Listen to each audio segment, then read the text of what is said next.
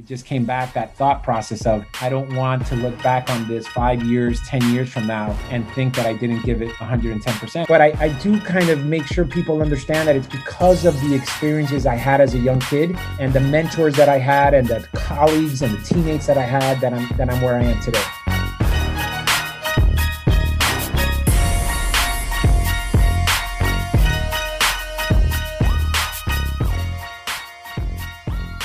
Greetings, ladies and gentlemen, and welcome to the greatest show on earth. Welcome to the Three Guys Podcast, hosted by Brian, Derek, and Brett. I'm going to start off the episode today with a few questions from my brother. You're going to like this one, Derek. You ready? I'm ready. So, Brian, we typically like back and forth. We usually do some text messages on a group text message, which like usually Sean, myself, and Brendan's on there. Shout out to Sean Judge and Brendan Rogers. Yeah. So we usually play this game where like you like if you hear a song, you take a picture of it and then you send it like, what movie was this in? So today I got a few ones for Derek to quiz him on. Unfortunately, you can't hear the song, but I'm going to say them to you. You ready? Yep. All right. So Jimi Hendrix, Along the Watchtower. Name a movie that song was in. Oh my God. I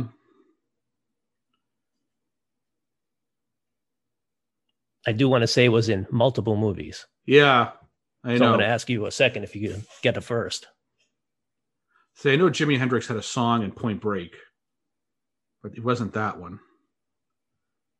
Oh my God. You need a hint? Yeah. Okay. One of them Tom Hanks was in. Tom Hanks was in. He loved to run in it. Oh, no, Forrest Gump, is it? Yep. Yeah. Can you name another one? The other one is one of my favorite movies. De Niro. De Niro? De Niro directed it. Oh, Bronx. Hey, Dave. What? So, Dave, I must have... So, Dave, we didn't even introduce you yet, so we're gonna have to, so here's what we're gonna do. No, you can go. No, just go. No, go. Rock. Just go. Go ahead. Yeah, rock and roll. He's in. What's going on, man? What's up? Hey, the good thing is, me and him are wearing the same type of shirt today. That's right. I got the memo. Yeah. Well, hi, Dave. It's the first time I became friends with you on Facebook today. So actually, you know what? I'm gonna include him in on this. So, David. So I started off with a little quiz, like me, my brother, and like a couple of our other buddies. What we usually do is like if you hear like a song or if you're in the car or wherever you are, whatever that song is, and like you name like what movie that song was in. So it's always like a text message back and forth. And like, what song was this in? Right. So I hit my brother earlier today. It was one song that was in. You ever seen the movie Boomerang with Eddie Murphy? Yeah, of course. Remember that's a classic. So that it was the Boys to Men song. So I started off the first one. The question today was with Along the Watchtower with Jimi Hendrix. Can you name give me a movie that was in? It was in multiple movies. Along the Watchtower. What could it have been in? Man, I got to tell you, that is going to stump me. I'll give you a little hint. Multiple movies? It was in multiple movies, yeah. I'll give you a hint. Give me a hint. One of them, the movie starts with, the second word in it is Bronx. Bronx Tale. Yes. Yeah. Nice. Now by the way, that's a classic, man. That's like something, I think there's movies that you have to sit your kids down and say, look, sit down. You got to watch this. But as a growing kid, I'll never forget the lesson the guy said that, when you open the door for the woman. Yes. Right. Yeah. Tell me a guy didn't look at that and was like, I want my son to know that. I want, and it'll explain why I'm still single. That's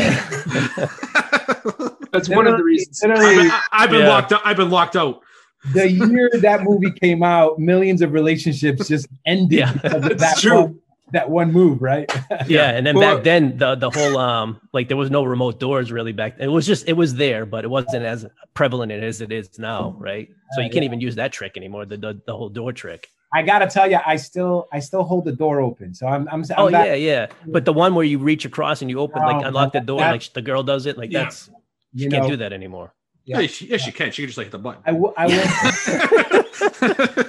Yeah. You get the remote. Can you just unlock it for me? Hit the button. All right. Or here's my app.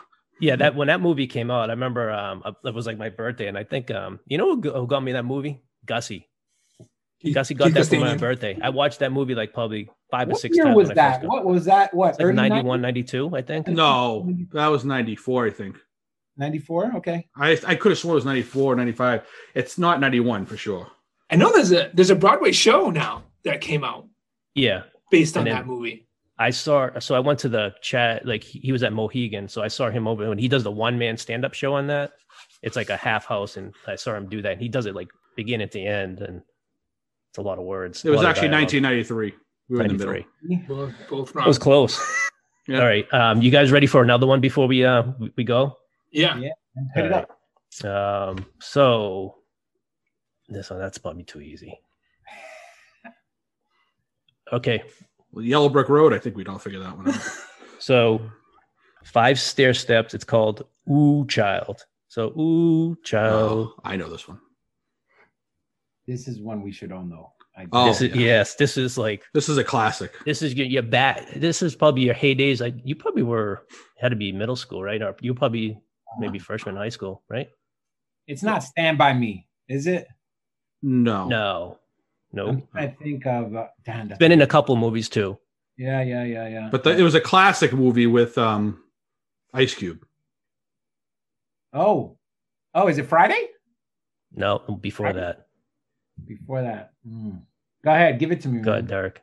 Boys in the Hood. There you go. With Cuba Gooding. Yeah. Was Cuba Gooding? Yeah. Ice Cube was in it. Lawrence Fishburne. Ice Cube was in that. Yeah, Ice Cube. Yeah. Lawrence Fishburne. That's one of Ice Cube's first movies. Man, remember how good those movies were? Man. I know. That's it's another classic. And then, do you know what the other movie is, Derek? Or David? Brian?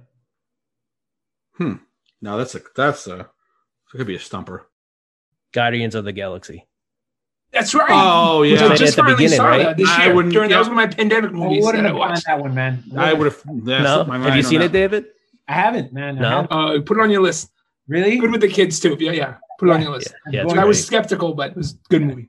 Yeah, I was, too. Like you said, it looked a little weird, and then when you watch it, it's a good movie. It's a good movie. I can't wait for those to come out. I think they're making some sequels or whatever. So yeah. That's awesome. Well, I'm glad you joined in on look, he's cocktailing, too. He's got a little wine. Got a little vino. By the way, I've really enjoyed listening to the previous episodes, man. I've had such a good time.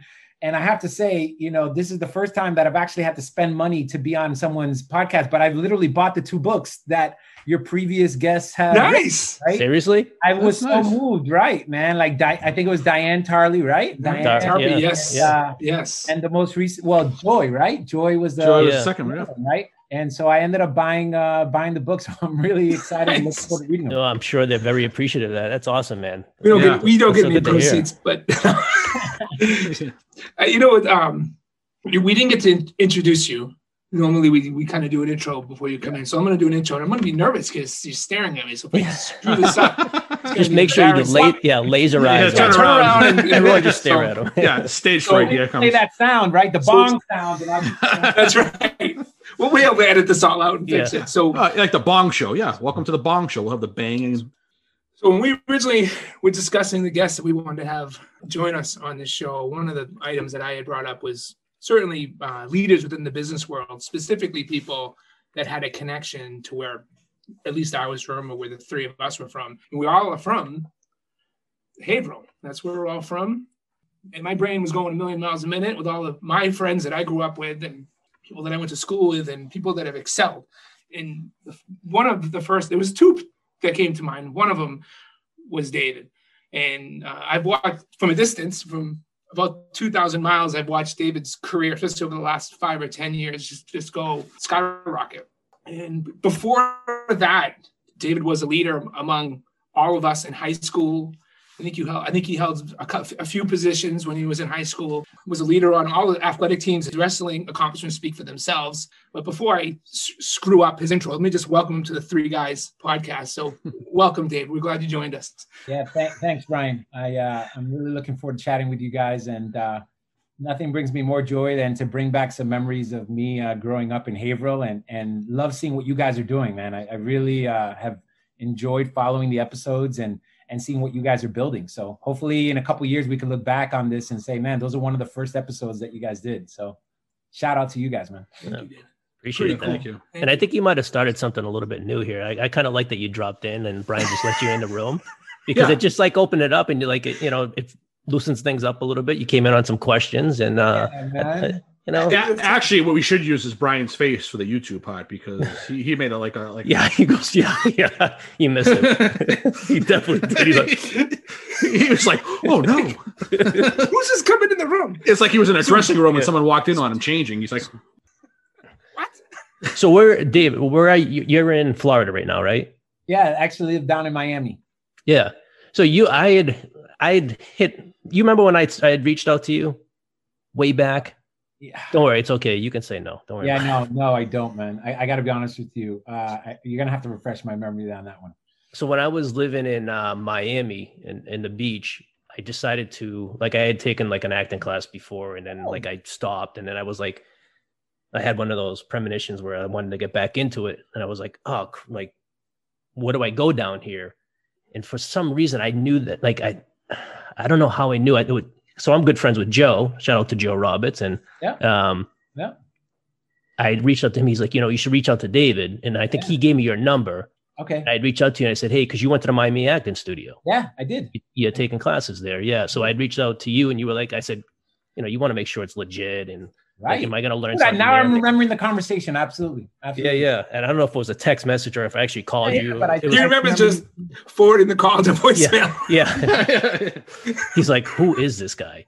Then you told me, it was good. So it's interesting, but living in Miami, there's one thing you can always guarantee yourself of, and that's at some point throughout the year, someone from up north is going to visit Miami, right? And that's what's cool about living in Miami, right? So for 4 to 6 months out of the year, everybody wants to get the hell out of the Northeast and kind of travel somewhere. Miami's a great place. So it just seems I have a lot of old friends, either acquaintances or indirectly know them, that come down here. And some of them have even decided to move down here. So it's interesting listening to some of the podcasts and listening to some of, the acting background of obviously Joe Soba, who was on there, and kind of you guys. But I was looking back on my time doing that acting or taking some acting classes. It was a lot of fun. Yeah. I imagine that you were you doing that more for your professional career in terms of what you're doing now and kind of developing some skill sets, which is kind of getting in front of people? No, you know what? I was doing it. I've kind of loved the arts. I've always kind of appreciated the arts, and I've always liked to put myself into challenging positions. And I think this, obviously, anybody who puts themselves in an acting studio in front of people and kind of act, told to read a script or told to kind of, just kind of, go live on something. It's really a challenging, challenging experience. And so I literally indirectly, it's also prepared me for the role I'm in today, right? Because you get asked a lot of questions that you may not be prepared for and things like that. And so you have to ad lib a lot. But really my passion was really just going out there and challenging myself and seeing if I can, just learn something more about myself. So I've done that a lot in my life. Yeah, I can see from your long list of things that you've accomplished here. And I know these guys got some questions. So yeah, I'll defer to them. By the way, before we kind of transfer out of that, did you end up going to the class? That's a good school. Yeah, I did. It was awesome. For the 2 years, because I ended up moving away 2 years later. But that was a good starting point. I learned a ton from that, acting studio. So there's another episode you'll hear next week. Her name is Cicely. So I met she was an actress that went to that studio, and she's out in LA right now. And yeah, I met so many people, man, from that. I think that's one of the other than just the acting part. You the people that you meet, and it's just friendships for life. So yeah, it's been really good. It's a beautiful art form. I got to tell you, it's not made for everyone, but those who have made it their craft, my hat goes off to them, because it's just it's a very challenging and kind of a very emotional career to take, because you really have to dive into the roles if you want to take it serious. So yeah, and I wish that someone had said it a while back, that I wish somebody I think messaged me and said, hey, I wish they pushed us more for this in like high school. Yeah, and they may have done that. I don't know. Like, I don't know for you, David, but I probably wouldn't have done it back then, because you're just probably too scared to jump on stage and get in front of people. Yeah, no, I hear you, man. I think, I don't know about you guys, but like, high school for me, I look back on it and there's so many amazing memories. I think I do a better job at appreciating that time now than when I was there. Right. And it was just so busy in the moment. And, but I look back, and maybe you guys do too. And I think I have like such a great storybook high school, like from the movies, right? Like you're like, hey, that was kind of us in high school, right? Like those 80s and 90s and all the friends and sports games and homecoming and all of those experiences. So I probably wouldn't have paid attention at the time, because I was just so bogged down in my own little circle, right? Right. Yeah. Yeah. You're right. So let's jump in right there. Let's just jump in, because I know a lot of people that are listening are probably like, man, I haven't talked to him in 20 years. So I'm gonna throw some stuff at you and test your memory and see how you do. Before I get going, though, we had someone on, one of the first people we had on. I don't know if you caught it. I know you listened to her episode, but man, she threw some shade at Haverhill and being from Bradford. And why do people from Bradford have so much jealousy from who people who live in Haverhill? I don't get it. Are you kidding me? No, man. I mean, Haverhill through and through. I think I grew up right by Swayze's Field, if you guys know where that is, man. And Jaffarian football, and if you guys remember back in the day, it was like that was like the first rivalries I remember between the schools, right? I played Saint Joe's baseball in the Saint Joe's League, and we used to play out there. And when come wintertime, I went to Tilton, up there, and that we'd sled down that hill in Swayze's Field and nearly kill ourselves every day. But I think Haverhill is a great city. Hey, Haverhill is a great city for us to grow up in. You guys, for those of you who know, I was born and raised in New York City until the age of 9. And then my parents split up, and my mom was a single mom and came to Haverhill. And it was amazing, because when I was living in New York City, I was living in Manhattan, and I was completely and utterly terrified of any experience that ever involved the woods, because the only thing I've ever seen on the woods was somebody was dying. Like literally anything involving too much woods and trees, like Jason is coming after you. And so it's Friday the 13th. Yeah, man. And meanwhile, in New York City, like it's like there was at that time, it was not that great, but like honestly, that constant noise. Yeah, I was able to go to sleep, but then I moved to Haverhill the summer before my 4th grade, and the crickets, the sound of crickets just had me. I just remember that summer finding it very hard to sleep because it was so quiet. I just thought I was going to be like killed in an instant. Now, was it before like when Jason Takes Manhattan came out? I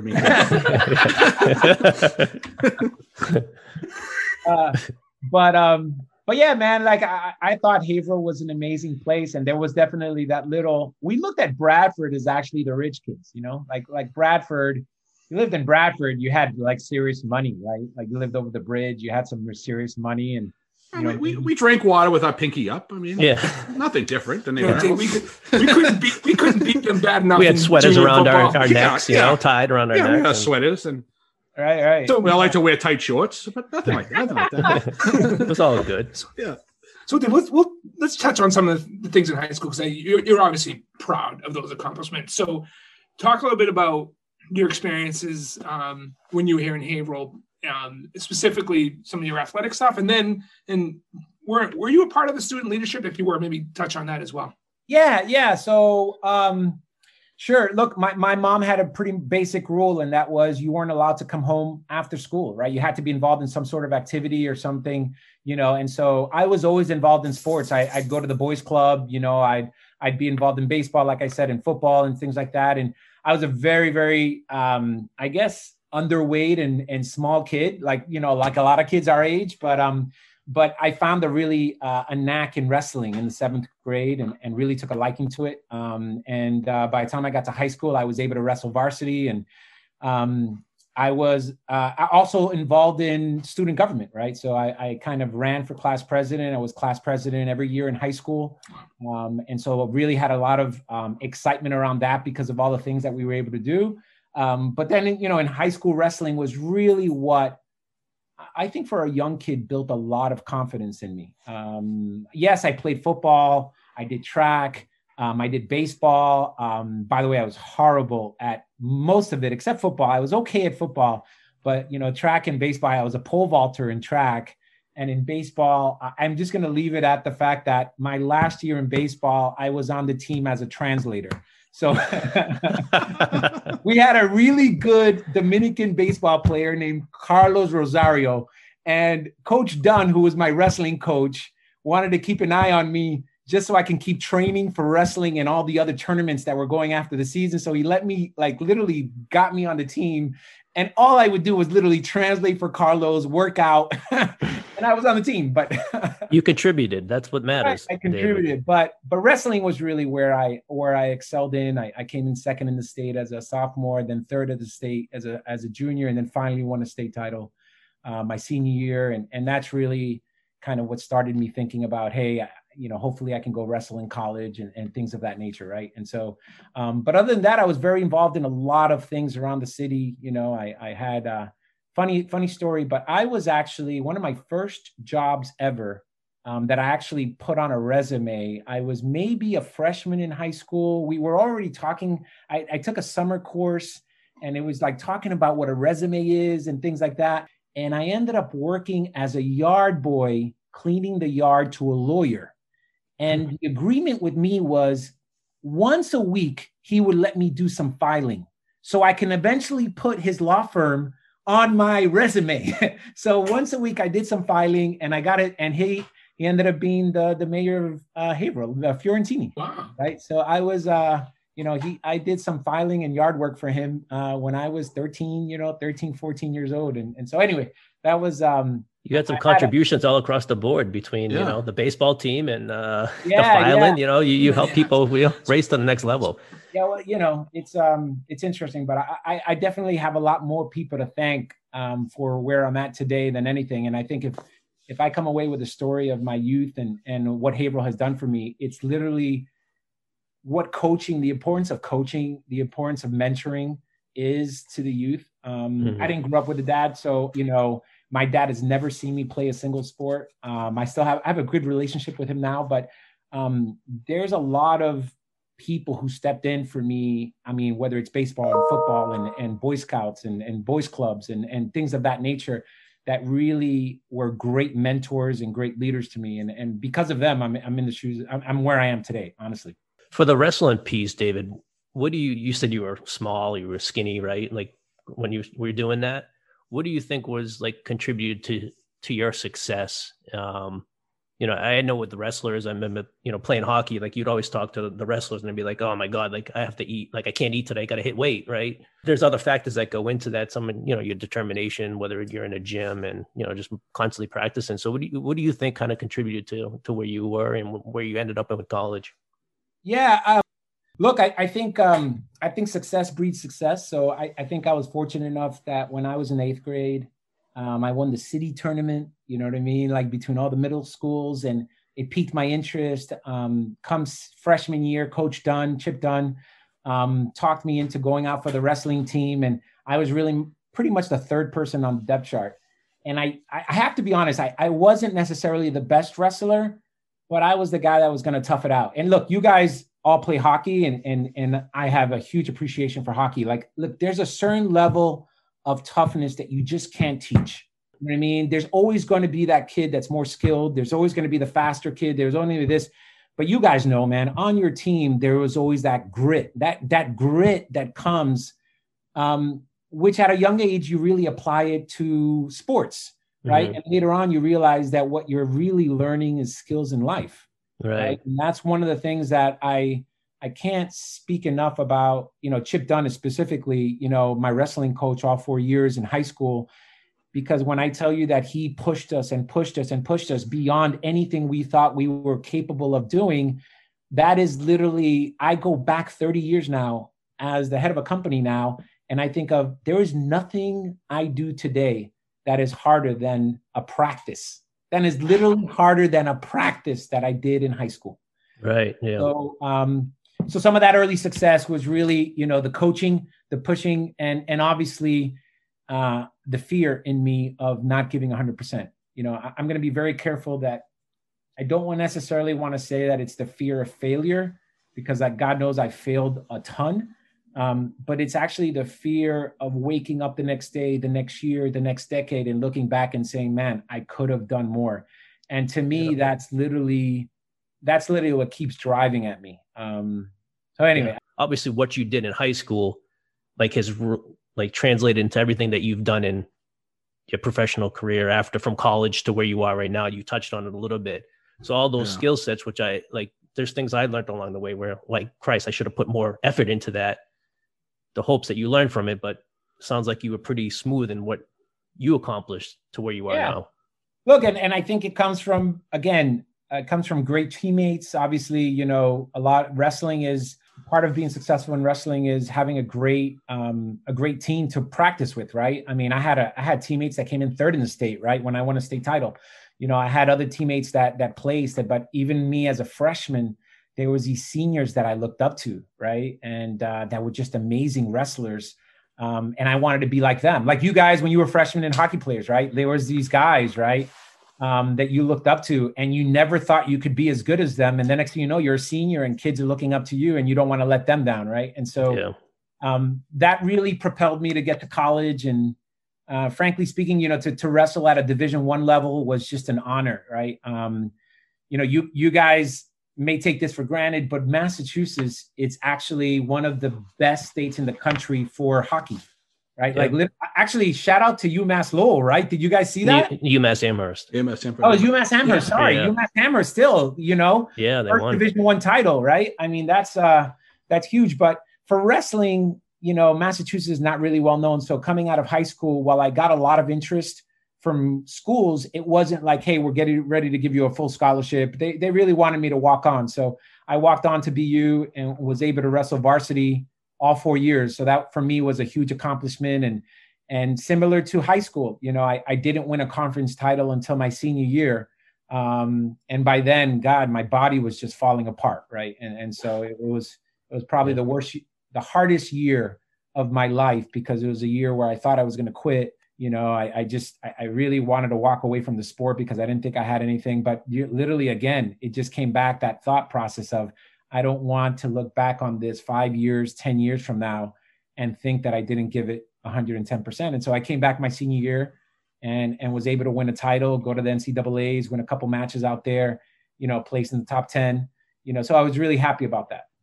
You know what, David, I find really interesting is when I was reviewing your to get to know you forms, the way you got to where you got, you went through some different fields. You went from working on Wall Street to an art dealer. I mean, those are two different professions. I mean, can you explain to the listeners how between which working on Wall Street has to be stressful, and then transforming into an art dealer, and then where you are now?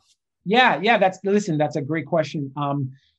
I think what it was I was really driven to entrepreneurship in many ways, right? So I come from a family of entrepreneurs, right? And mostly, I've said this before, but a lot of times entrepreneurship is really driven by necessity, right? It's not so much, hey, I got this corporate job where I'm making six figures, let me quit that and start. Like a lot of times for my family, it's like, look, I can't make enough doing what I'm doing. Let me start this. And next thing you know, that thing starts being something that you can make more of a living on. So my mother has always been, you know, an entrepreneur, but at the same time, holding down a full-time job because, you know, I mean, for a lot of people in this country, a full-time job just isn't enough. You know what I mean? And so I've always had a taste of what entrepreneurship was in my family.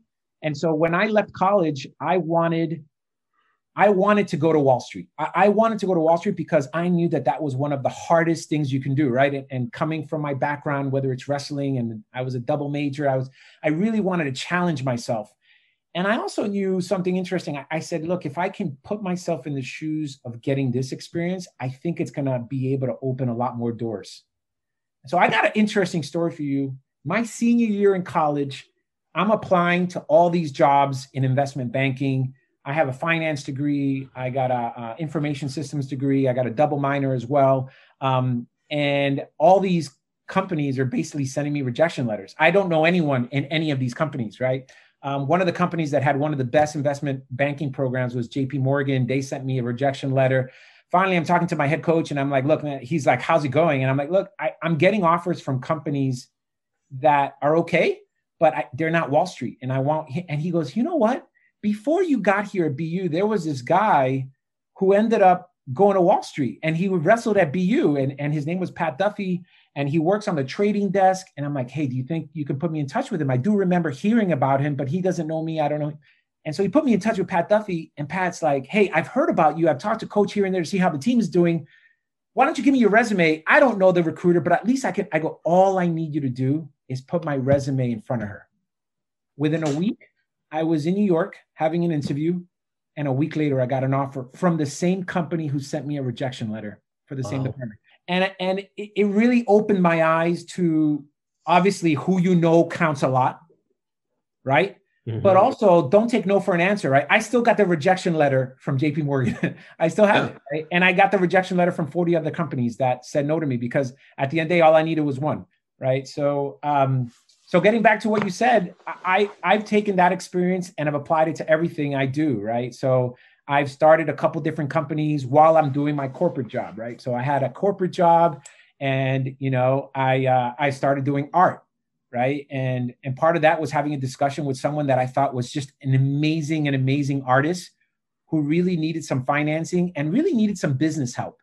And I think what you find is if you're a businessman, you can probably apply to almost any industry. And that's one of the things that I've been able to learn over the years. It's just, if you can understand people and you can understand what motivates people and what the drivers are in a certain business, right? Like Brian could talk to you about the hospitality industry and literally understand 5 or 6 metrics that can tell you whether a hotel is profitable or not, right? I can do that I can learn that for a lot of businesses. And once I understand the drivers, the second formula to that is people. And literally that's what I've tried to sell myself as an entrepreneur, as a businessman, as an executive for many companies. And I've been fortunate enough to build a niche in franchising. And as you guys know, franchising is in literally every industry there is. So I've been able to play in the restaurant industry, the pet industry, you know, now I'm in the ice cream industry, but at the end of the day, the core of it is, you know, you're driving a business, you're growing a business, and all it takes is to understand what the metrics are. Once you understand what the metrics are in that specific industry, then the second thing you have to do is focus on people. Mm-hmm. Right. And you guys know it, right? Yeah. So I want to talk about the franchising for a little bit. One of our earlier episodes, we were talking about movies, and one of mine that I watched on a loop for about a year was The Founder. Have you watched it? Yeah, I did. And then my second question, when you were watching, I guess you watched it, were you like, that's me, that's my world? And how much does that story sort of translate into setting the bar for companies like yourself or anyone looking to go into that type of business type? Yeah, that's a great question, Brian. By the way, for anybody who hasn't seen that movie, it's an amazing movie for anyone, whether you're in franchising or not. But, you know, the McDonald's story is a unique one. I will say that McDonald's got to start right when franchising was in its infancy, right? And so, you know, franchising now is a multi-billion-dollar industry, and a lot of people understand franchising. But when I looked at that, yeah, I literally said, that's literally what I do, right? And I look at brands, and I try to say, how do I take the experience that I've been able to develop, improve that in this brand, and then convince investors to come buy this brand, right? And so the interesting thing about franchising is there are people who want to be entrepreneurs, and there are people who are literally like going down the corporate ladder, right? But at some point, people going down the corporate ladder are like, man, I am sick of either going through these layoffs, going through like whatever changes, my boss is an idiot, like I have enough money, I'd like to do something on my own, but man, I'm not willing to risk it all on a company.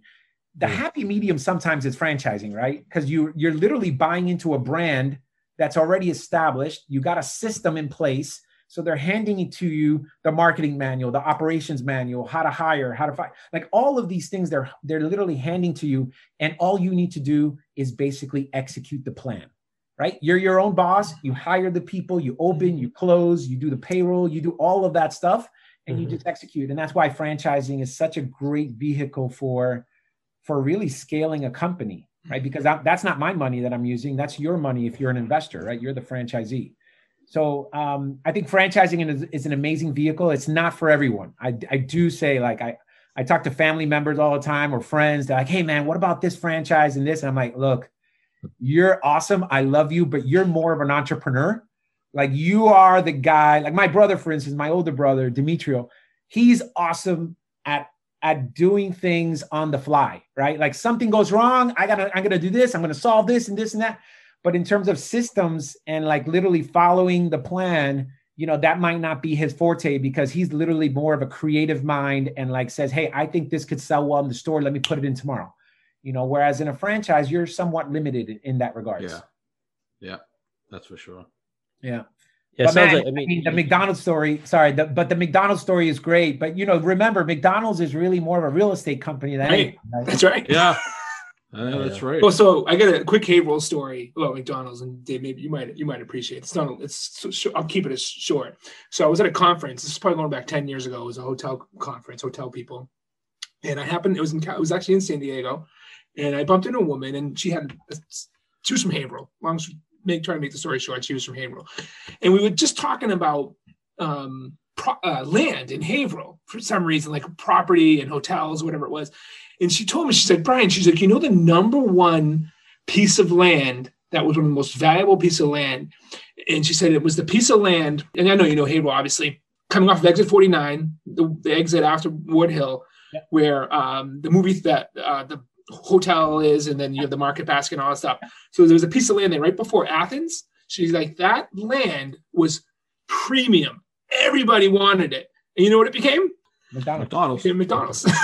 Yeah. She's like, that was the number one piece of land that everybody, this was whatever it was, it's been there 20 years. So probably it's been there a long time, man. So, yeah. I mean, look, it's a land play. It's a land play. You know, a lot of times, remember your franchise, well, not that you remember, but just so you understand, like franchise agreements last 10, 20 years. Yeah. Remember that landlord's there forever. And so sometimes that landlord sees how well you are when it's time to renegotiate that lease, you know, he has the power. Right. And so a lot of great franchisees, what they do is they'll open one or two stores, especially when you're talking about a big box like that. And then they think about buying their land and building their business themselves so that they can put their own business. And then at the end of the day, they can sell that business and stay on as a landlord. Right. Listen, you know, Brian, yourself, the hotel industry, the land acquisition piece of that is a huge piece of the franchise play there, you know, yeah, and the cost of land. Yeah, well, people don't realize that. Well, that's because I don't work for them. I'll use them as an example. Marriott doesn't own any of their hotels. Right. They own nothing. I think they own like two or three. But out of the 5,000 hotels, it's all franchise agreements or management agreements. So yeah, it's a pretty incredible thing to sort of go down and learn about. Well, when I used to work for National Amusements with the movie theater, they weren't franchised, but what they like to do was just tie it into the thing. They owned all the property that they built on. Whereas some other movie companies would, like, where, I don't know if you know The Loop, if you've been up this way, David. Yeah. I don't remember last time. Okay. So AMC, they had a chance to get it to where AMC was, but they had to have to rent from the owners rather than buy, and they didn't want to do it. So they're smart about it too, because when they sell a building, they just recently sold they're in the process of selling their building to Amazon down Revere. Wow. They sold the whole land. So that goes into tying into, they're not franchise, but owning the land goes well into owning the business, right?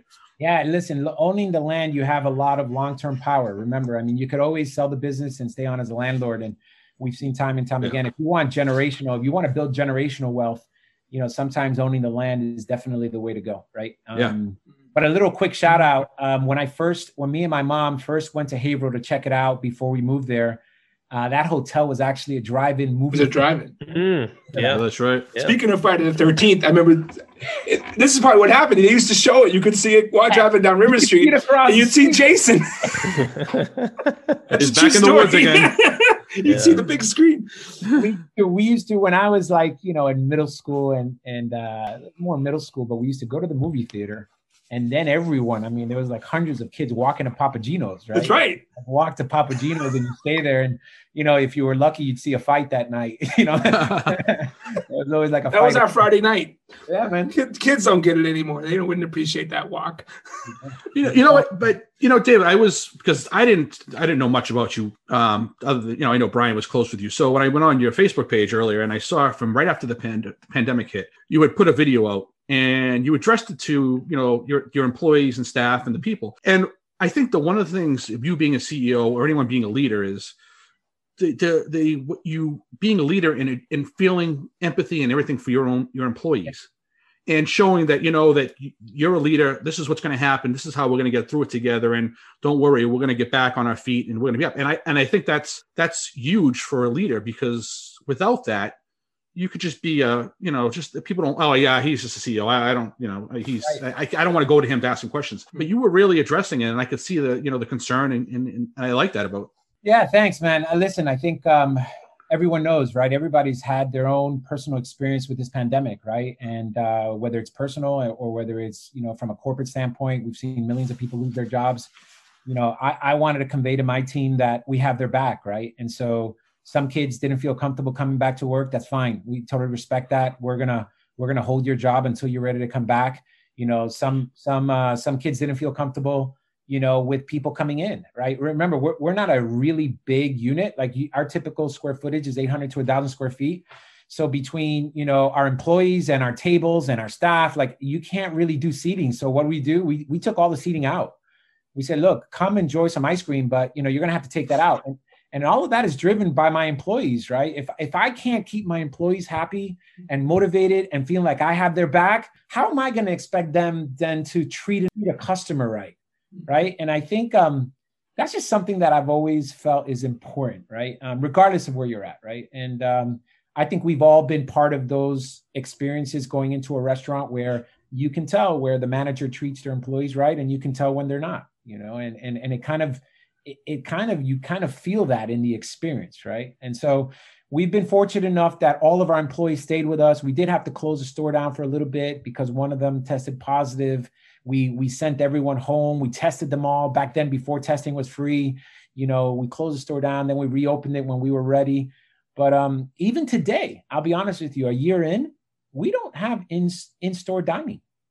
Our employees, we're like, look, we tell our customers, come in the store. We're letting them come in now. Before, we actually had to register at the door.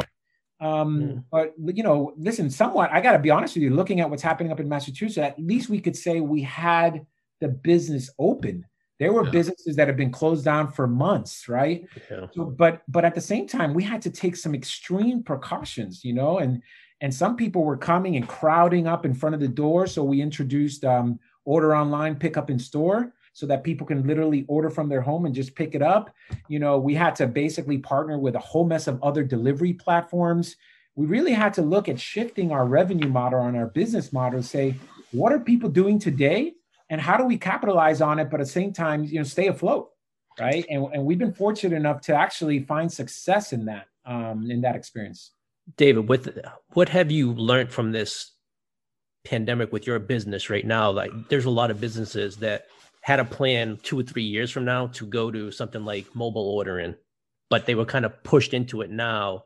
So what kind of things have you learned from this that it's going to help you kind of, that you may have not have seen? I mean, you've got a tremendous amount of leadership that spans many years of experience that you've had, but sometimes we don't actually see that next move. And you're like, oh Christ, you know, like this outside dining now that's opened up a ton of like space for, you know, restaurants where they added capacity, right?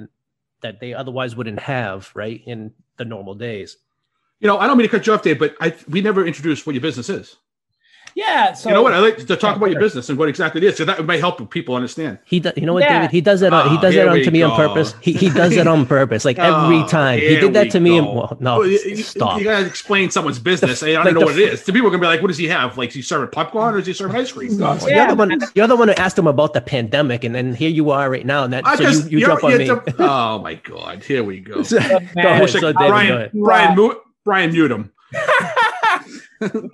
So here, I'm going to moderate. Ready? Yes. Okay. Yeah, exactly. Dave, what I want you to do is I want you to answer Brett's question first. It's a good question. And then maybe go talking about your company, and then we'll go from there.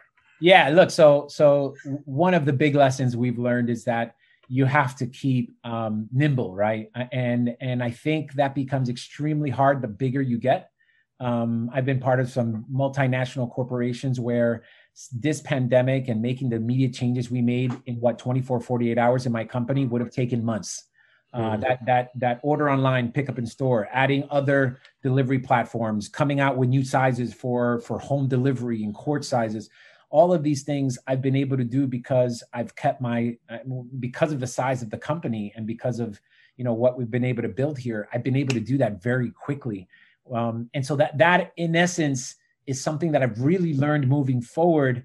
That is a little bit of a concern because I want to grow, but I know that as I grow, some of those changes are going to become difficult. And so my challenge as I grow this company is, how do I grow a company, but stay nimble enough that I can make immediate changes and shifts when situations arise like that. Now to Derek. See that, Derek, that was David, that was an unbelievable answer. And I'm glad you answered it the way you did. Well, I was trying to tie it to his business so he can explain how he's changed it. Yeah, man. Go ahead. You know what, Dave? It's your podcast. Please answer the question. I'm not going to interrupt anymore because God forbid I try to give you props to your business to find out what exactly it is. I appreciate it, man. And look, I like to think of this as a bunch of high school buddies getting together and talking about what they have going on. And so I'm in the ice cream business, but more specifically, I'm in the nitrogen ice cream business. And what that is for your listeners who don't understand is, for hundreds of years, ice cream has been made in a factory, then frozen, shipped out in freezers to stores, stuck in a bucket, and then when you come into the store, you select the bucket of the ice cream you want, and then they scoop it out and they serve it to you. We basically brought that manufacturing plant into the store. So we are literally getting the cream or the dairy directly from the farms, and we're literally pouring the dairy in a bowl, adding the flavor. The nitrogen, the liquid nitrogen, is what freezes that instantly at negative 320 degrees and turns it into ice cream like that. So you are getting a custom, ready-to-made, freshest ice cream you can get right there, made to order. So that's kind of basically what I do. And my company, I like to say, it's called Chillin' Nitrogen Ice Cream. It's based down here in Miami, Florida. I'm the CEO and partner and of the company, and we have 8 locations right now. And so we're looking at franchising. So I was literally brought in by the founders because of my franchising background. So to follow up on that, Dave, maybe talk a little about the founders, because the website certainly... he's got more important things right there. In fact, I'm jealous. I hope I'm jealous. But the listeners, he's pouring some vino. He needs it after this one. So he's got nitrogen wine going over there. And then also, is there one in Nashua? So maybe it's locally, what's the presence, and talk about the founding. Yeah, look, so the founders started this back in 2012. The founder was basically a graduate out of the University of Florida, went up to Jacksonville area, saw this business being done by hand. So someone was pouring nitrogen into a bowl and was like, holy crap, there's nothing like this in Miami. And let me bring this down. So he came down here, got in basically the garage of his parents, and basically started devising formulas on how to create ice cream through using liquid nitrogen. Opened up the first store in 2012 and has grown it to, multiple units. It got to the point where they were getting so much interest that they said, look, the best way to grow this is franchising. And that's kind of how they basically met me. And they said, look, if I need to grow this, I need to find somebody who's an expert at this. And given my background and what I've done over the last 20 plus years in franchising, that's really where we met up. I live in Miami, they live in Miami, and it was just a click since we met. So it's been a really nice relationship because they understand the industry extremely well. And so I'm not going to be able to learn in the 2 years that I've been here, what they've been able to develop in 9 years from the technology and from the ice cream. But what I do know really, really, really well is how to grow a company, especially through franchising, right? And so that's kind of where we partnered up and we've grown. We don't have any stores outside of Florida at the moment. There are other brands doing what we're doing. Our niche, to be honest with you, our competitive advantage is that we've been able to develop software and hardware to automate a lot of that process. Mm-hmm. And so in a world today where, you know, you're trying to cut costs everywhere you can, we can have one employee making 4 ice creams at once. You know what I mean? And that's where our advantage comes in, where everywhere else you probably have to either pour it by hand, each one, or you have to press a button. It's like an efficiency. Where do exactly. you, where, I know we're all like Massachusetts people, but obviously this with podcasts, you can listen to anywhere across the country and the world and so on. So there's probably some of our listeners that may exist on in Florida. Like what locations are you down there in cities and towns? Yeah, so our first location is in a town called, a city called Pinecrest. And then we opened one up in Aventura. We're in Fort Lauderdale. We're in South Beach, right off of Lincoln Road. We just opened up our latest one actually during the pandemic. And that's an interesting story, but we opened up our latest one in Coconut Grove, which is another one. We have one in Coral Springs and one in West. That's where my sister lives. That's where Jen lives. Oh, really? Oh, Coral Jen Springs. I'll have to tell her to check it out. No way. When I'll do it, I go, but yes, that's what she I bet you she's been. I mean, so interesting enough. If not, I'll, when I go out there, we'll go together. Yeah, we'll drop your name. We'll see if we can get a discount. Yeah. I went to school growing up with Jen, and great memories growing up with her. I didn't know she was down here. So nice to know. So Dave, my background, I'm big into business development, acquisition, and growth. Oh. We didn't really talk about what your studies were at BU. I think you were a finance major. So how did you go from wanting to be on Wall Street, yep, which is money management, right? Essentially over to franchising, because they're not the same. I mean, there's obviously businesses involved, but you went from one thing to another. Where did that shift happen?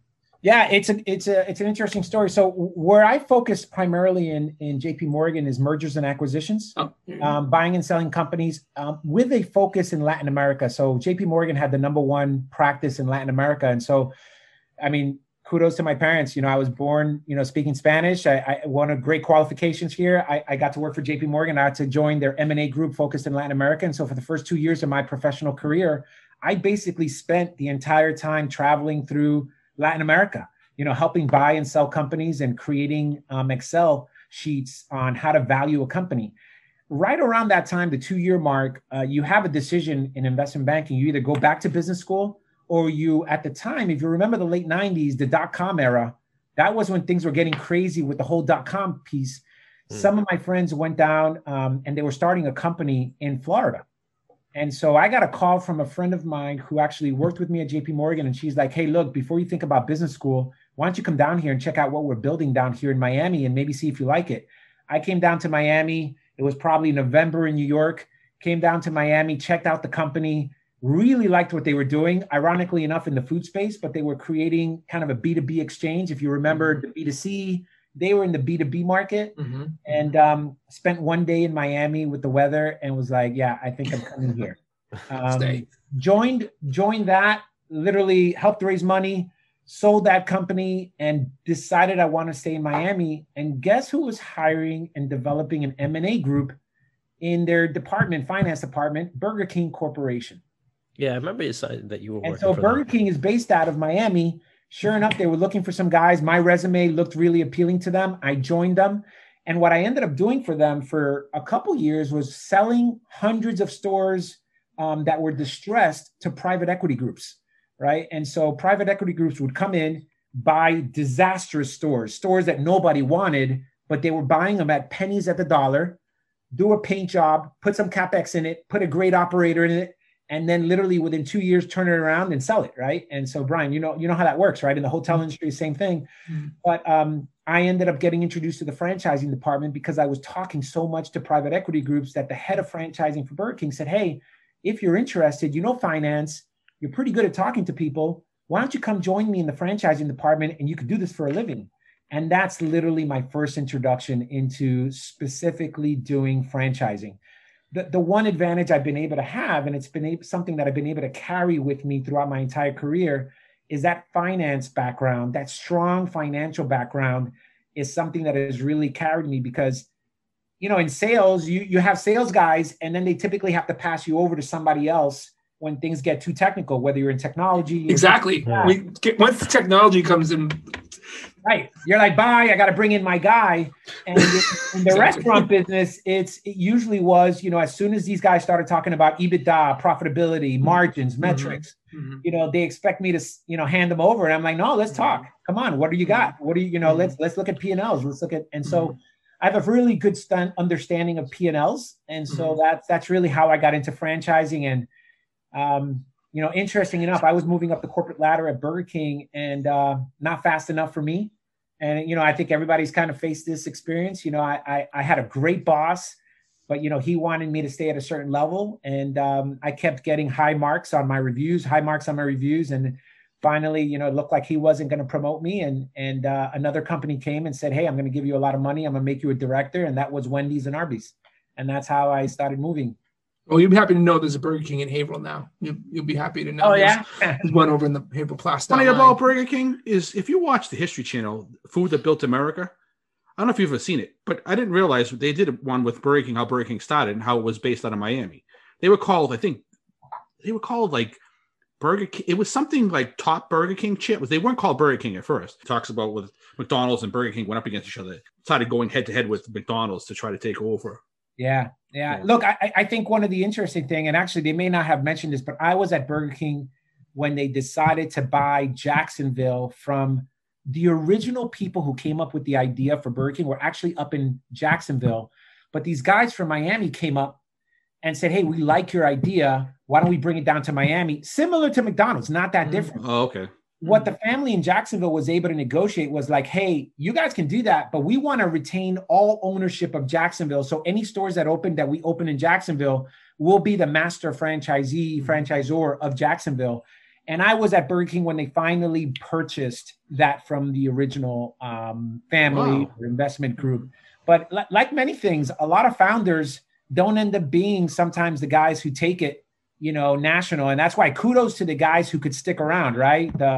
The guys who we see today that are there from the beginning to end, because if you look at companies, you know, especially when private equity and big investors start coming in play, they look at it as there's a different investor from that 0 to 1 million, 10 million mark. And then they need a different type of leader from the 10 million to 50 million mark. And then they need a different leader from different mark. And so, you know, that's kind of how, you know, these things happen. So one of the things that I've learned with franchising is, unfortunately, you can't just buy one.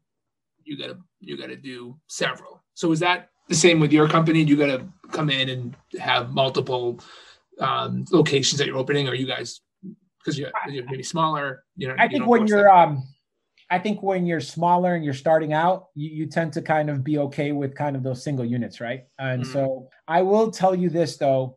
There definitely are what you call economies of scale that you realize as an investor when you can open multiple stores, right? Because now that manager of that first store that you're paying, you know, $40,000, $50,000 to, you know, he now becomes the manager of 2 stores. And then he becomes the area manager of 3 stores. You're not paying him 3 times more, you know what I mean, when you open 3 stores. And so there, you do end up making more profit as you open more, but yeah, there is a barrier of entry sometimes, Brian, to people who are like, damn, I want to open 1, not 3, you know? But yeah, we're open to having people open 1. It's just, we have to make sure that they understand that we don't have the money to go up and visit you if you're up in Haverhill, you know? There's a spot here, right? Send your real estate guys up. Oh. Yeah, that's great. Actually, funny story enough, I've gotten a couple leads through my Facebook posts. I've gotten a couple leads from Haverhill over time. And honestly, more often than not, I'm just talking franchising with people. And so I tend to really just talk franchising. And if somebody expresses an interest in my brand, great. And if somebody just wants to talk about another brand, that's great. You know? So I want to talk about, the pet company you were with. What brought you there? Were you like a pet person that would be really cool to be a part of it? Or what brought you into that direction? You know, that was a private equity.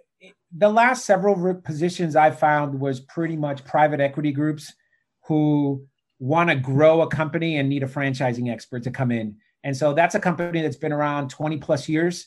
They have a big company portfolio of stores. They probably had 100 plus company stores, but they only had, you know, maybe 50 odd franchise stores.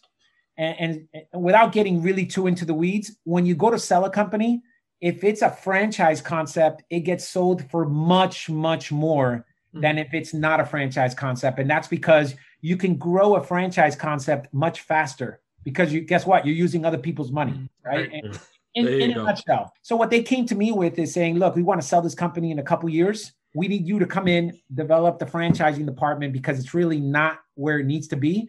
And we need you to like ramp it up so that when we go to other private equity groups and sell it, you know, that's it. Now, it does help that I love pets. Yeah, I do love pets, but ultimately, you know, I'm a numbers guy. He's falling on money. Yeah. We all like dogs and cats. But. So we were fortunate enough in literally in 2 years that I was there, we opened up 100 more franchise stores. We put another couple hundred in the pipeline, you know, and then we were able to sell that to a private equity group. And right around then is when my son was born. My first son was born. I was fortunate enough that I was able to stay home for a year, you know, with my wife and my son and experience that because for the last 10, 15 years, I was on a plane, really living on a plane. And what I decided to do after he turned a year was like, I was like, look, I'd like to find something where I don't have to get on a plane. And, you know, Brian, you were talking about how you can't wait to get on a plane. And I get you. I've been living on a plane for 10 plus years, but there's something about coming home to your family and kids and you're missing out on stuff. And so I always said, if I can find a company down here in Miami that I can grow and still make it home and still be with my family, I think that's something that I'd really treasure. Yeah, of course. I mean, I think you after this pandemic, everyone's probably learned how to adapt and work from home and realize you don't need to be in offices. Now, based on your business, Dave, are you going to keep some of the things you implemented moving forward with the order online and stuff like that? Because it seems like for a lot of restaurants up here, it's worked and they still keep it going. And it seems like it might be the thing of the future. Yeah, listen, it is. I mean, look, I mean, I'll give you some metrics here. We were doing 9% delivery in 2019. We went up as high in March and April of last year to 75, 90%, like some weeks in terms of delivery. We ended the year in 2020 doing 33% of our sales through delivery. That's a big number. That's a big, big number. We're now down. Things have gotten, a little bit more normalized. We're probably down to about 20% delivery. But I got to tell you, I think people who have never done delivery before have been introduced to it, just like you said, right? Mm-hmm. And I think it's here to stay.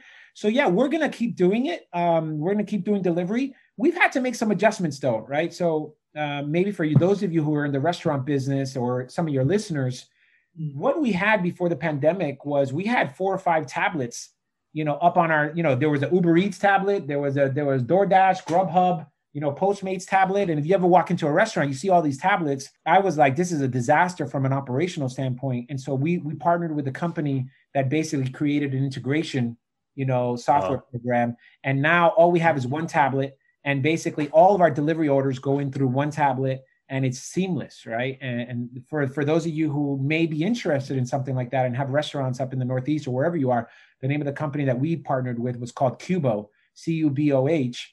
And what it does for operations, you can imagine, it just makes it so easy for my employees. Imagine an employee dealing with the customer and dealing with 4 tablets. Yeah. So it makes it that much easier. So yeah, to your point, I think delivery is here to stay.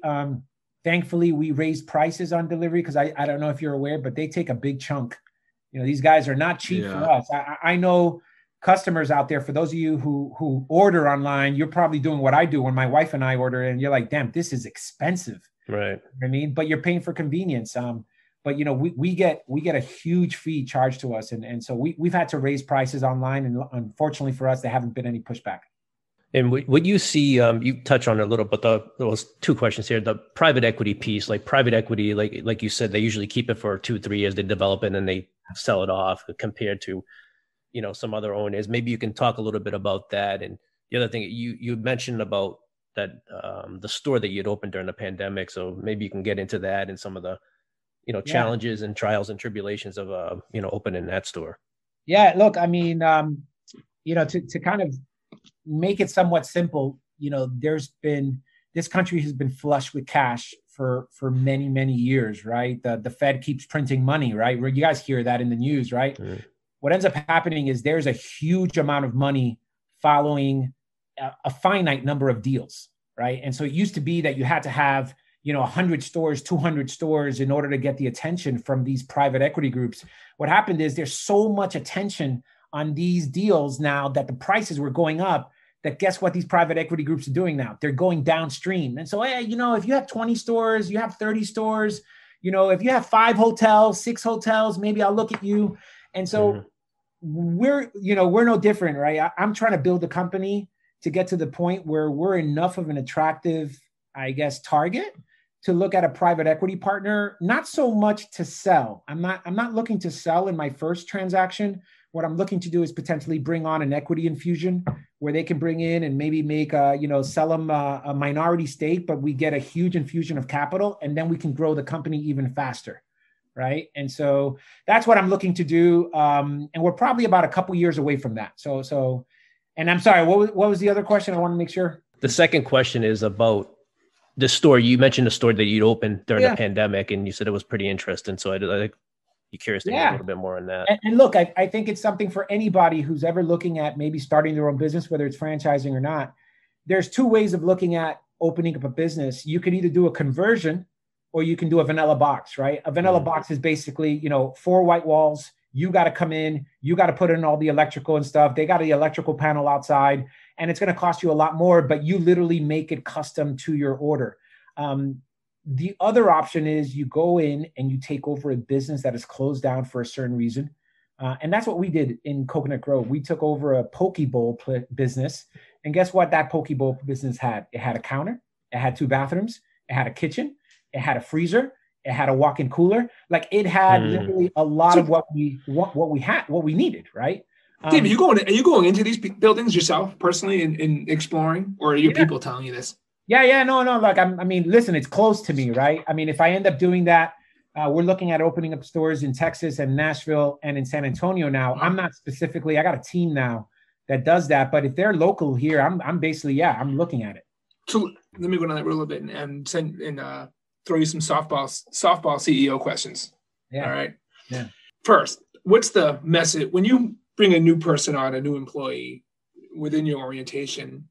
What's the hey, this is what we want to show our customers. Like, what's that obvious message you want to make sure this new employee has as they join your company?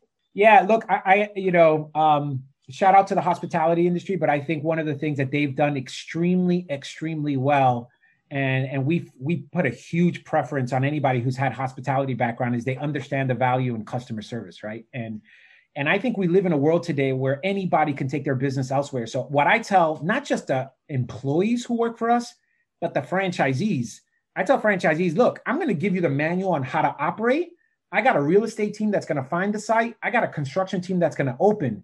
What I cannot do is teach you how to value a customer. Right? If you're opening a store in Nashville and I need someone that understands that if someone complains about their ice cream, guess what? Give them a new ice cream. They're right. It costs us $1. Literally, like it costs us nothing to make it. So I got to interrupt you because I just had a thought in my head. Do you ever watch Undercover Boss? No, sometimes. So there was one episode, Derek and Brett, I sent you guys this a couple weeks ago. And that doesn't matter what the company was. I think it might have been Boston Chicken or something like that. Yeah. In Boston Market. And the kid just didn't like the customers. They were an inconvenience. So I think, you definitely need to understand that, if you don't have your customers, you're not going to have a job. And by the way, there may be a place for that individual, but not with customers. Right. Not customer facing. Exactly. Right? Yeah. Exactly. So.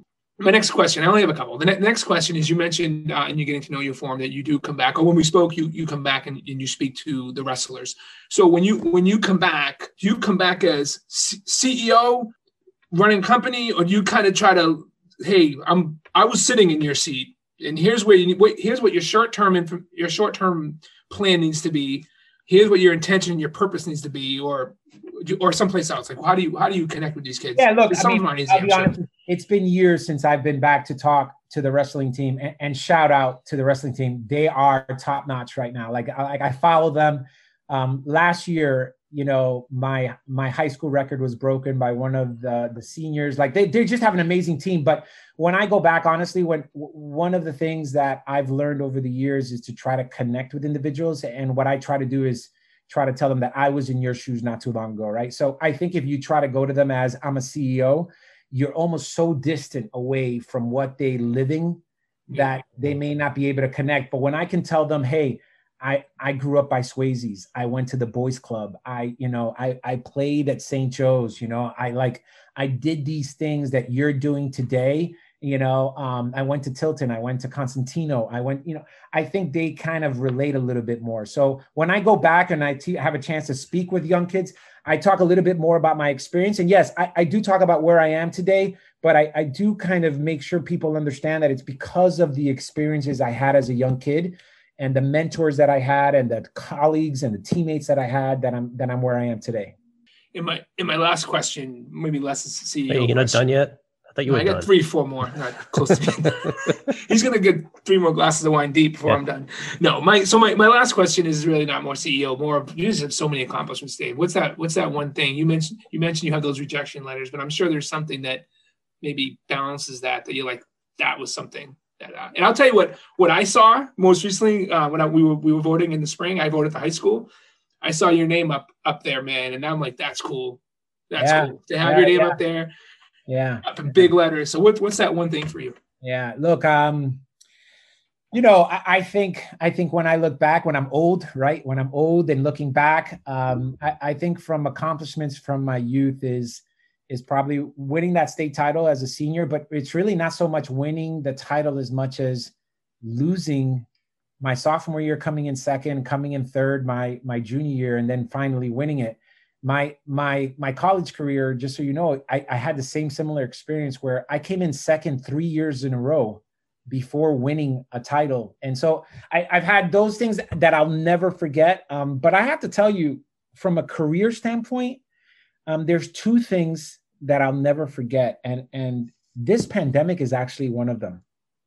I don't think from a professional standpoint, I'm not going out on a limb at saying that almost there's a huge amount of people that will never forget what we experienced.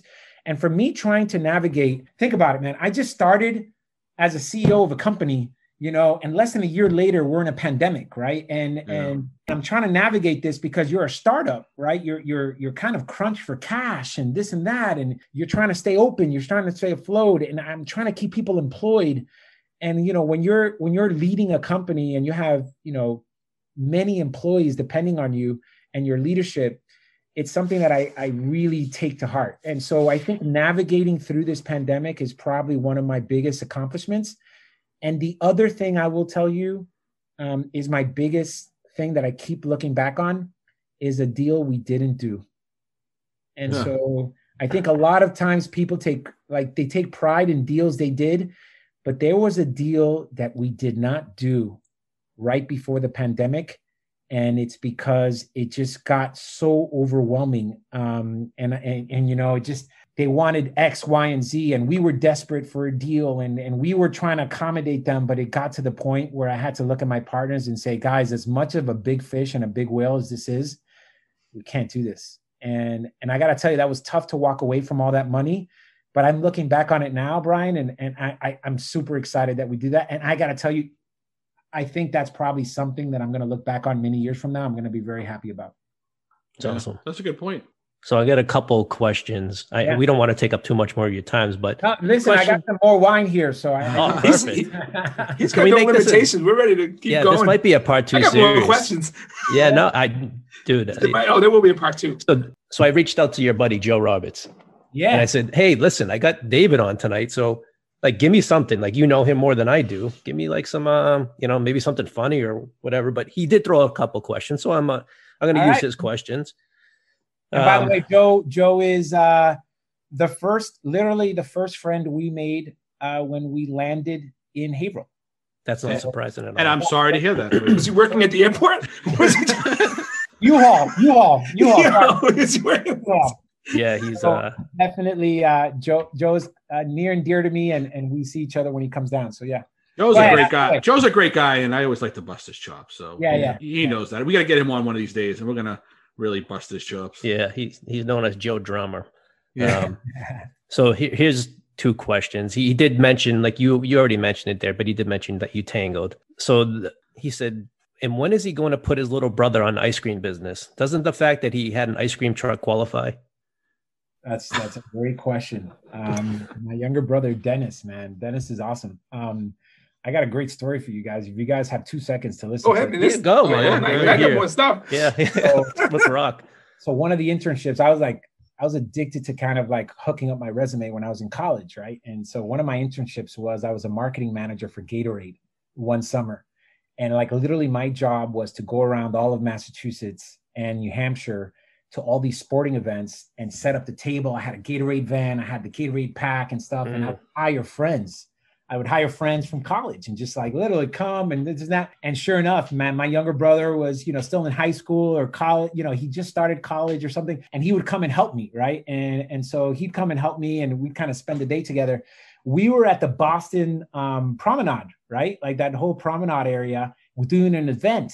And when we're done, you know, that walkway by the river, right? That whole walkway by the river, we had our van there because we set up so early that we were able to get our van there, our Gatorade van. But then when we were leaving, we were going by the walkway and we were driving by the walkway and we were going very slow because obviously there's families having picnics and whatnot. And sure enough, there's a little kid, maybe honestly 30 feet ahead of me, trying to cross the walkway.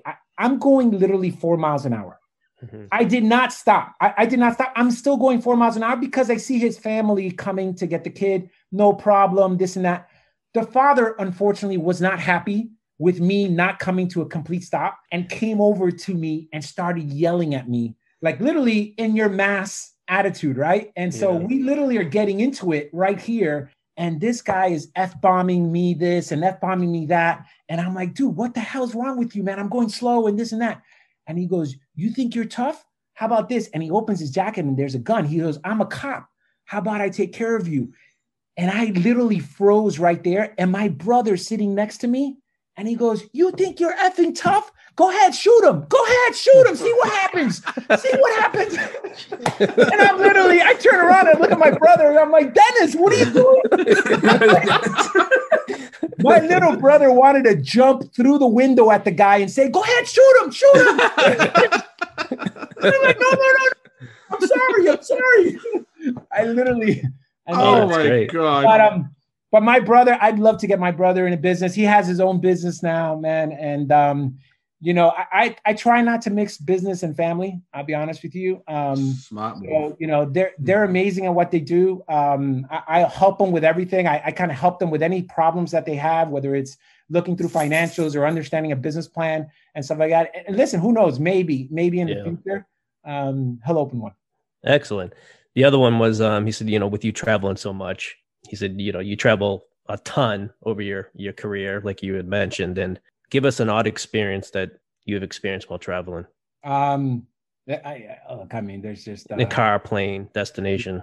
I mean, there's been crazy experiences with me. I mean, I've traveled abroad to Europe, you know, a couple times, and things have gone a little crazy in the flights. And I will tell you one story that is a little crazy, but I was supposed to meet a good buddy of mine, one of my best friends from college, in an island called Margarita Island, and it's off the coast of Venezuela.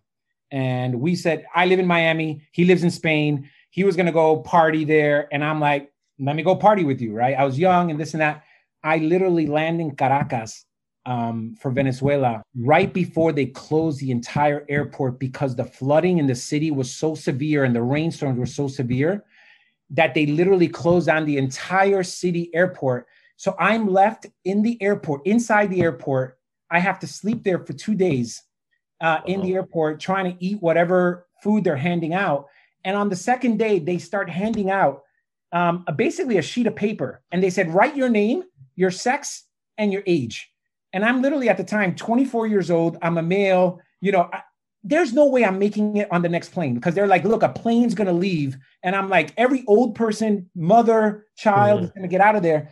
So I took my luggage and I start walking down the airport just to get out of the mayhem that was happening because people were getting desperate. I couldn't leave the airport because the military was there preventing the poor villagers from going in to seek shelter. So they wouldn't let us out and they wouldn't let them in. So I literally turn a corner to the domestic wing, and there's a line to get on a plane, and a man saying, board the plane now, we'll take your tickets when we get there. We need to leave now because the opening with the weather was only going to be about 30 minutes. I jumped on that plane without knowing where it was going.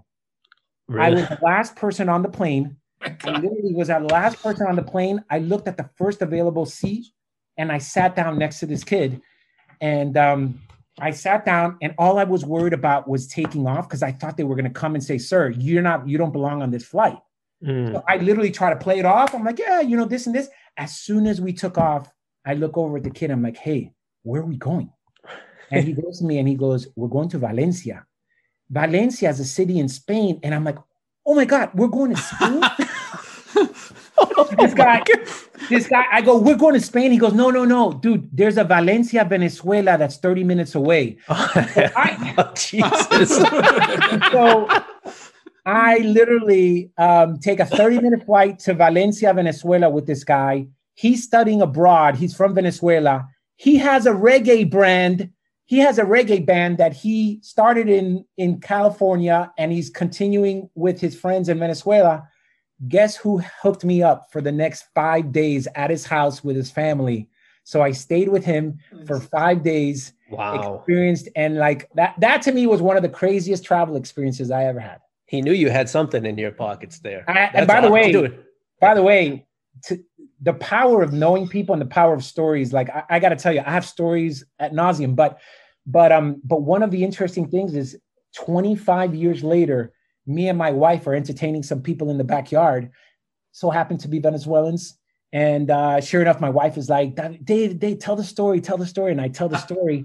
Guess where they're from? Valencia. And guess who was his best friend? Wow. No. Guy. Oh, my God. We had him. We picked up on the phone. We got him on the phone. Wow. We reconnected. I'm on Facebook with him now. And we're now, his name is Sebastian Ramos. And we're friends now on Facebook, but we reconnected after 20 plus years after me telling the story of someone who just happens to be his best friend back in Venezuela. What a small world. Oh my God. You know, we didn't introduce your family. You're welcome. Your wife, you mentioned you have two kids. That's right. I have two kids, Milan, and Joaquin is going to turn 3 months. So wow. Milan's 3 years old. So yeah, I got a little bit of a late start. I like to think that I was very much more career focused, I guess, in my early years, but it's been awesome. It's been awesome being a dad. My wife is Carolina, and she was born in New York City, raised in Miami. Family's from Colombia. My family, as you guys may or may not know, is from the Dominican Republic. You know, we're obviously I'm first generation, like many people in Haverhill, either first, second, or third generation, right? So yeah. Where'd you come in from, DR? Where in DR were you from? My family's from Santo Domingo and also a city called La Vega. Oh, okay. Yeah. You know DR? I do. He's been there a couple times there. Yeah. Just quick in and out. Yeah. Yeah. I've been there a few times. Yeah, man. Yeah. So, yeah, there was a kid that used to actually, when I was in the car business for years, like he was from La Vega.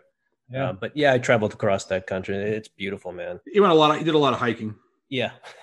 I'm a big believer in if you spend enough time talking to people, you're going to find a connection. Right. And I guarantee you that, you know, if you guys ever decide to have me on, we'll find more and more connections. But to tell you something real quick, my wife and I, after dating only a couple months, I tell her, hey, look, I'm going to go with a buddy. We were going to go out to Iceland. And I stopped in New York to visit my father and my sisters, and I'm having dinner with them. And then they're like, hey, so what's up with the dating scene? I'm like, look, I'm dating this girl. I really like her. She's Colombian, this and that. I'm like, hey, if you guys don't mind, let me take a picture with us and send it to her. And I sent her a picture of me and my two sisters and my dad. And I go, hey, here are my sisters, you know, Yanis, Lisette, and my dad. And she goes, Yanis is not your sister. And in my head, I'm like, oh my God, this girl's going to end up being one of these psychos, right? Like, it's too bad. Yeah. My now wife literally knew my sister because she used to travel up to New York and stay with my sister years and years ago before I ever met my wife. Oh, jeez. So that's talk about a small world. That's anyway, man, it's a small world out there. Yeah. Wow. That's pretty unique.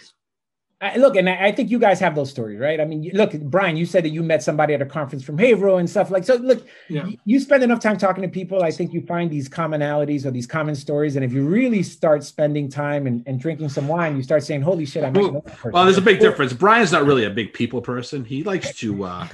If he sent you a text message today, he sent me a text message today of like this house in Iceland by itself.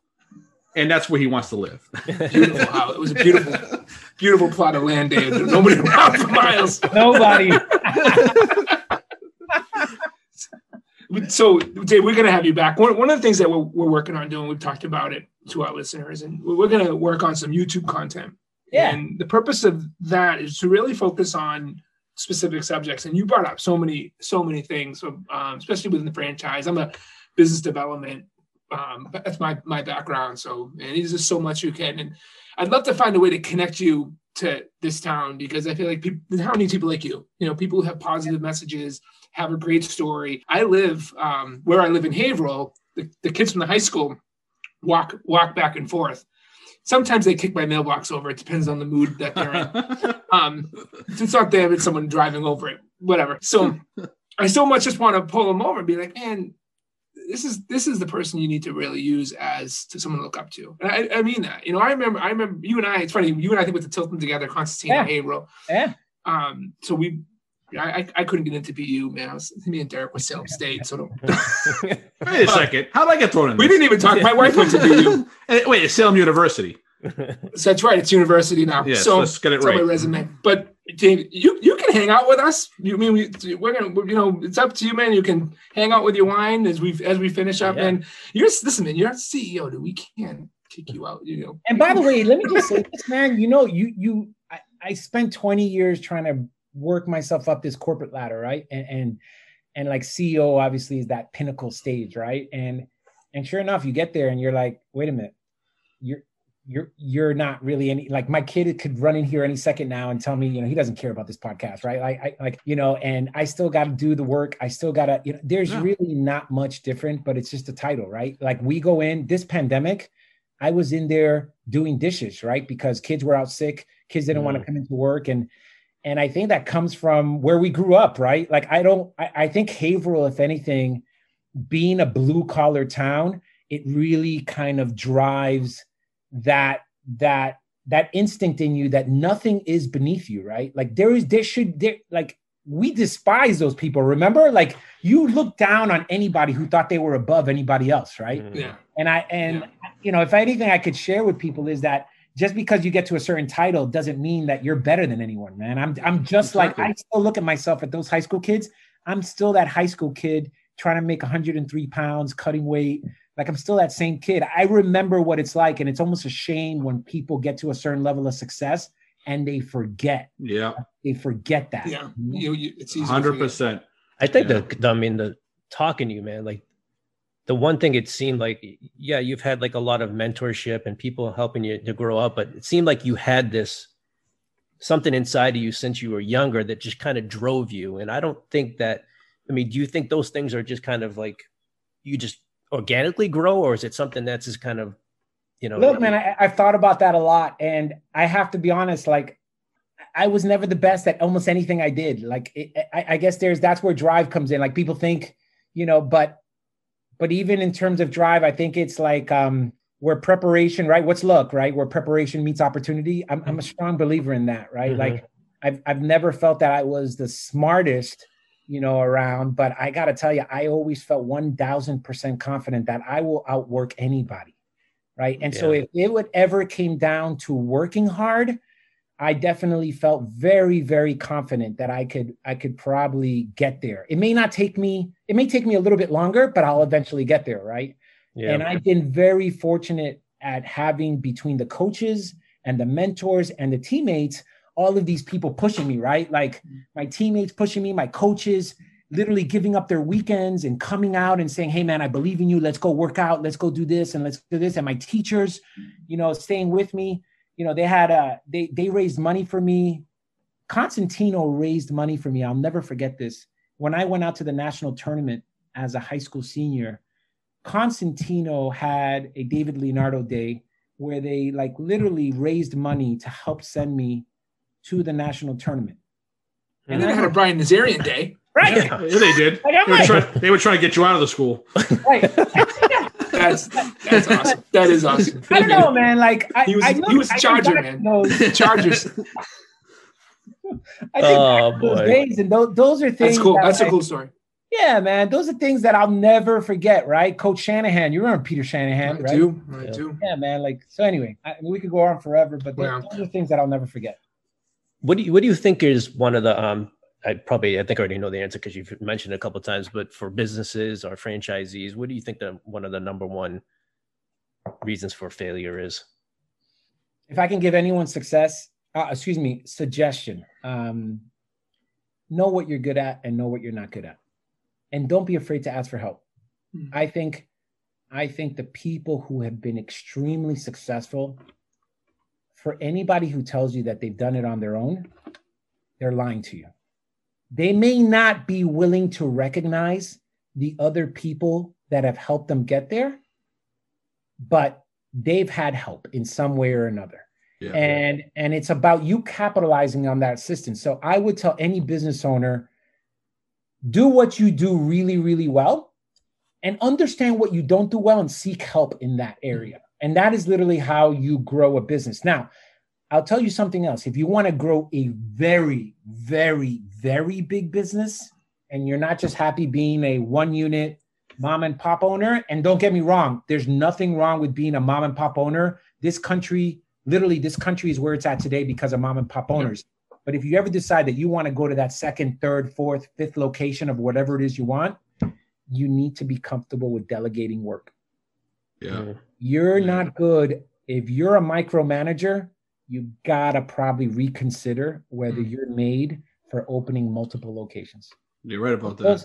That's my, I don't know if you guys agree. Sounds like you do. Sounds like you. No, agree. I do. I agree with you on it because to be a true leader, you have to delegate, right? Because if you do it all yourself, it's going to be failure completely because you have to trust other people. Well, so like when Derek goes in the office in the morning. Yes. Take it.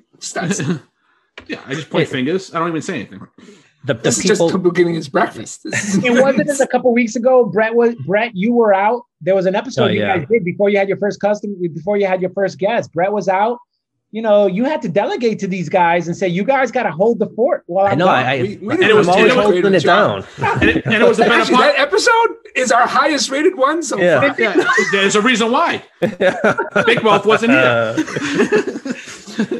But do you think the people part too, like you said, managing people. And I thought that was a huge point that, for business owners and it just employees and treating them right. I think that's. I mean, that's another thing. All right. It's managing people. You get to a point where, my job right now as CEO, honestly, is making sure people are in the right position and making sure I get out of their way. My job is literally to ask the right questions, right? The right questions, and let them do their work. I mean, the worst thing you could have, and listen, I've been fired from jobs, right? I don't think that my trajectory to get here has been a steady rise. It's been with hiccups. It's been with that.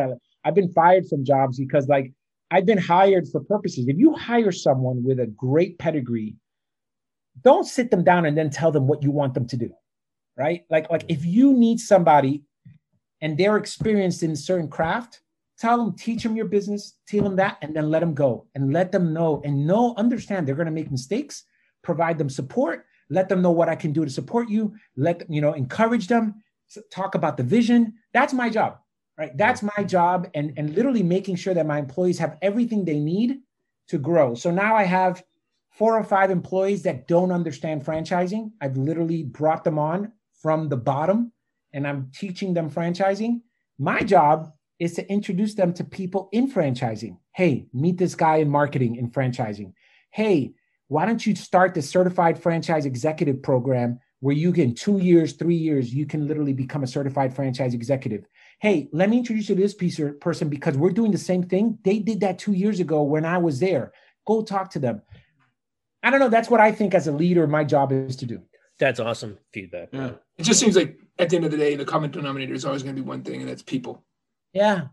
People. It's going to cross over everything, no matter what you do, no matter where you are within the company, whether you're dealing with the customers, whether you're dealing with a team, whether you're dealing with stakeholders, a board, whatever it might be. At the end of the day, it's going to be your ability to connect with people. So, Brian, there's a saying that I like to tell people is that you don't work for great companies. You work for great bosses. Yeah. I think you could work for an amazing, amazing company. If you don't have a great boss, guess what? You're not happy. Yeah. And listen, man, I'm the same way. And I don't think any of my bosses listen to this show, so I can say this without feeling like I'm patronizing them. But the people that I work for the best are the people that are honest with you, You know, they make you feel like you're important, and especially over COVID. And you would. When we do another, when we have you back, we'll talk more about, I think, your day-to-day stuff, because I am curious some of that. But you know, one of the things about over COVID is people were doing more with less, a lot less, and a lot more. And I was one of them. So it, you know, you had to have a boss that recognized it. It made you feel like, hey, we know what you're doing.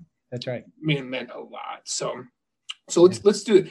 Dave, I want you to hang around because I want to chat with you after we. No problem. Do you guys have more questions? Go ahead. I'm sorry. No. I think, you know, I could go on. Like to. We talked about, you know, going forward if one of us can't make it. You know, like I can't always hold it down for these guys. So, you know, if I can't, hey, Dave, well, did you know that Brett is the 16th highest goal scorer in Hebrew high school history? I think 16th or 15th. No. I'm not. Jesus, he's not even like he's not even close. He just throws out. Yeah, I know. I'm not even. But we talked about you know bringing back some of our some of our past guests. So in the future, man, if you're up for it, like you know, one of us can't be here. We'd like you guys to join. Like we'll have someone. You know, we'll be interviewing someone, and it's good to have someone else's like kind of perspective. And you know, and look, if anybody ever has. I'm not here to sell my franchise, but if anybody ever has a question about franchising or anything like that. Yeah, tell us how they can reach you. Give all the the website, give the contact information. Look, LinkedIn, you know, David Leonardo on LinkedIn or, you know, David Leonardo at Chillin, CHILLN.com. And so you can reach me there and you'll find me. I'm connected through you guys on Facebook. And so you could always reach me out there. I'm not as big on Facebook now as I used to be just because business has gotten so busy, but I do try to get on there from time to time and cause fights. And then would you consider, if someone wanted to open one up in Massachusetts, would you guys consider moving? Yeah, of course. I mean, let's just say Salisbury. Brian's thinking about say Salisbury, Massachusetts has a spot. What's the square footage requirements? What's the co-star information? I mean, you familiar with co-star? You must be a co-star guy. What's the co-star stats? Yeah. Because he can just go right to Salisbury. I know and the only thing I gotta tell you, you know what's placed in Haverhill that I'm still trying to remember? What's the place up on the hill that I used to open only 5 months a year? The high screen place that I used to Carter's. Carter's, man. That place. They still do well. They still close. They're killing it. Kill it. Kill it. Cash only. I had a hookup in high school. I got friends that were on the girls' basketball team that used to hook me up with the banana splits. I was getting those free banana splits. You're also on Instagram too at chillin_CEO. I don't know if you say that one? That's right. Chillin _CEO, man. So, any questions, any way I can help out. And actually, more than anything, if you're down in Miami, anybody from Haverhill, whoever comes down to Miami, hit me up. At the very least, I'll hook you up with some free ice cream. Just don't try to get into any actors class feedback. You won't hear back from me. Yeah. So ice cream looks really good, though. I tell you that. I was looking at that. Some of the pics. Ice cream. It looks like a little chemistry. Ice cream's like pizza. I like the way it's set up on its menu. It's like a chemistry set. I mean, the chemistry map you have with the the different periodic table. Right. Yeah, Derek. You know, you tried something like that. That place that's over here. Oh, yeah, that's right. That's made with the same thing, the liquid nitrogen thing. All right. Yeah, it was really good. So private and equity, someone has 20, 30 million. Do they go those routes to get a hold of you? Or is there a company? Yeah, look, person? I mean, if you're obviously private equity, I think I've been approached more by my direct email or LinkedIn. LinkedIn seems to be like the place where private equity players, go. And obviously David Leonardo, Chillin' Ice Cream, you could Google that and there's enough stuff up there to find me. Well, guys, go ahead. No, go ahead, Dave. You finish it off. No, man. Listen, I really enjoyed talking to you guys, man. I honestly, like you said, Brian, this is one of those things where we could stay on for days, and I'd love for you to consider me bringing me back on a specific topic or anything like that. I'd love to chat with you guys. I really like the energy you guys are bringing to the table. And more than anything, man, I really am looking forward to seeing how this evolves, because I think what you guys are doing, and actually I'm seeing it in the episodes, you're kind of finding your rhythm in terms of like what this is. And I gotta tell you, keep doing this until you do. Like, don't think you need to have to figure it out right now. Like, keep going. Yeah, that's what I tell them. Eventually kind of like, okay, this is the rhythm. And then all of a sudden, one day you're going to be like, hold up a second. I'm starting to see a trend that we're doing really well in this niche. Yeah. Why don't we go after, like, that's shit, man. That's business, right? No, you're right. You're right. I don't know, David, if I could take C and Brian multiple nights like this, but that month, oh my God! All right, hey, this Brett, I'm getting called from the big boss. Can you bring us home? And then I'm going to stop recording, and then I just want to make sure I get your information. Yeah.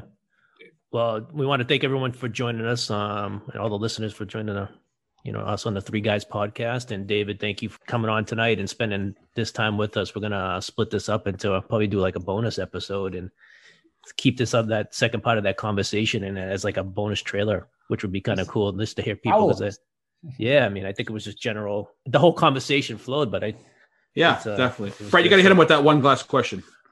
No, you got to hit it. All right. Favorite grocery store that plays the best music? Wow, man. Whole Foods, man. They rock it down here. Do they really? More than Publix? Yeah. I mean, by the way, that's another episode, man. We have Winn-Dixie. There's the that's right. I love Winn-Dixie. Remember, like, there's the kind of girl that you want, right? There's the Winn-Dixie girl, there's the Publix girl, and there's the Whole Foods girl. You can't afford the Whole Foods girl. That's interesting. You got to go to the Publix. You got to go to the Publix girl, and you don't want the Winn-Dixie. Well, you may want the Winn-Dixie girl sometimes, but you really want to marry the Publix girl, and who can grow to be the Whole Foods girl, but you don't want to go after the Whole Foods girl. That's an awesome perspective on that. Yeah, that's a great analogy. Your franchising pitch. I think we just took it home on that. That put it to an end. So thank you guys all again for joining us, and we'll see you on the next episode. Later, guys. Have a good night. Take care, guys. Thank you for joining. Thank you to the team at 78 Brutsky Productions for putting together another great show of the Three Guys podcast, and also to our listeners, we appreciate your support.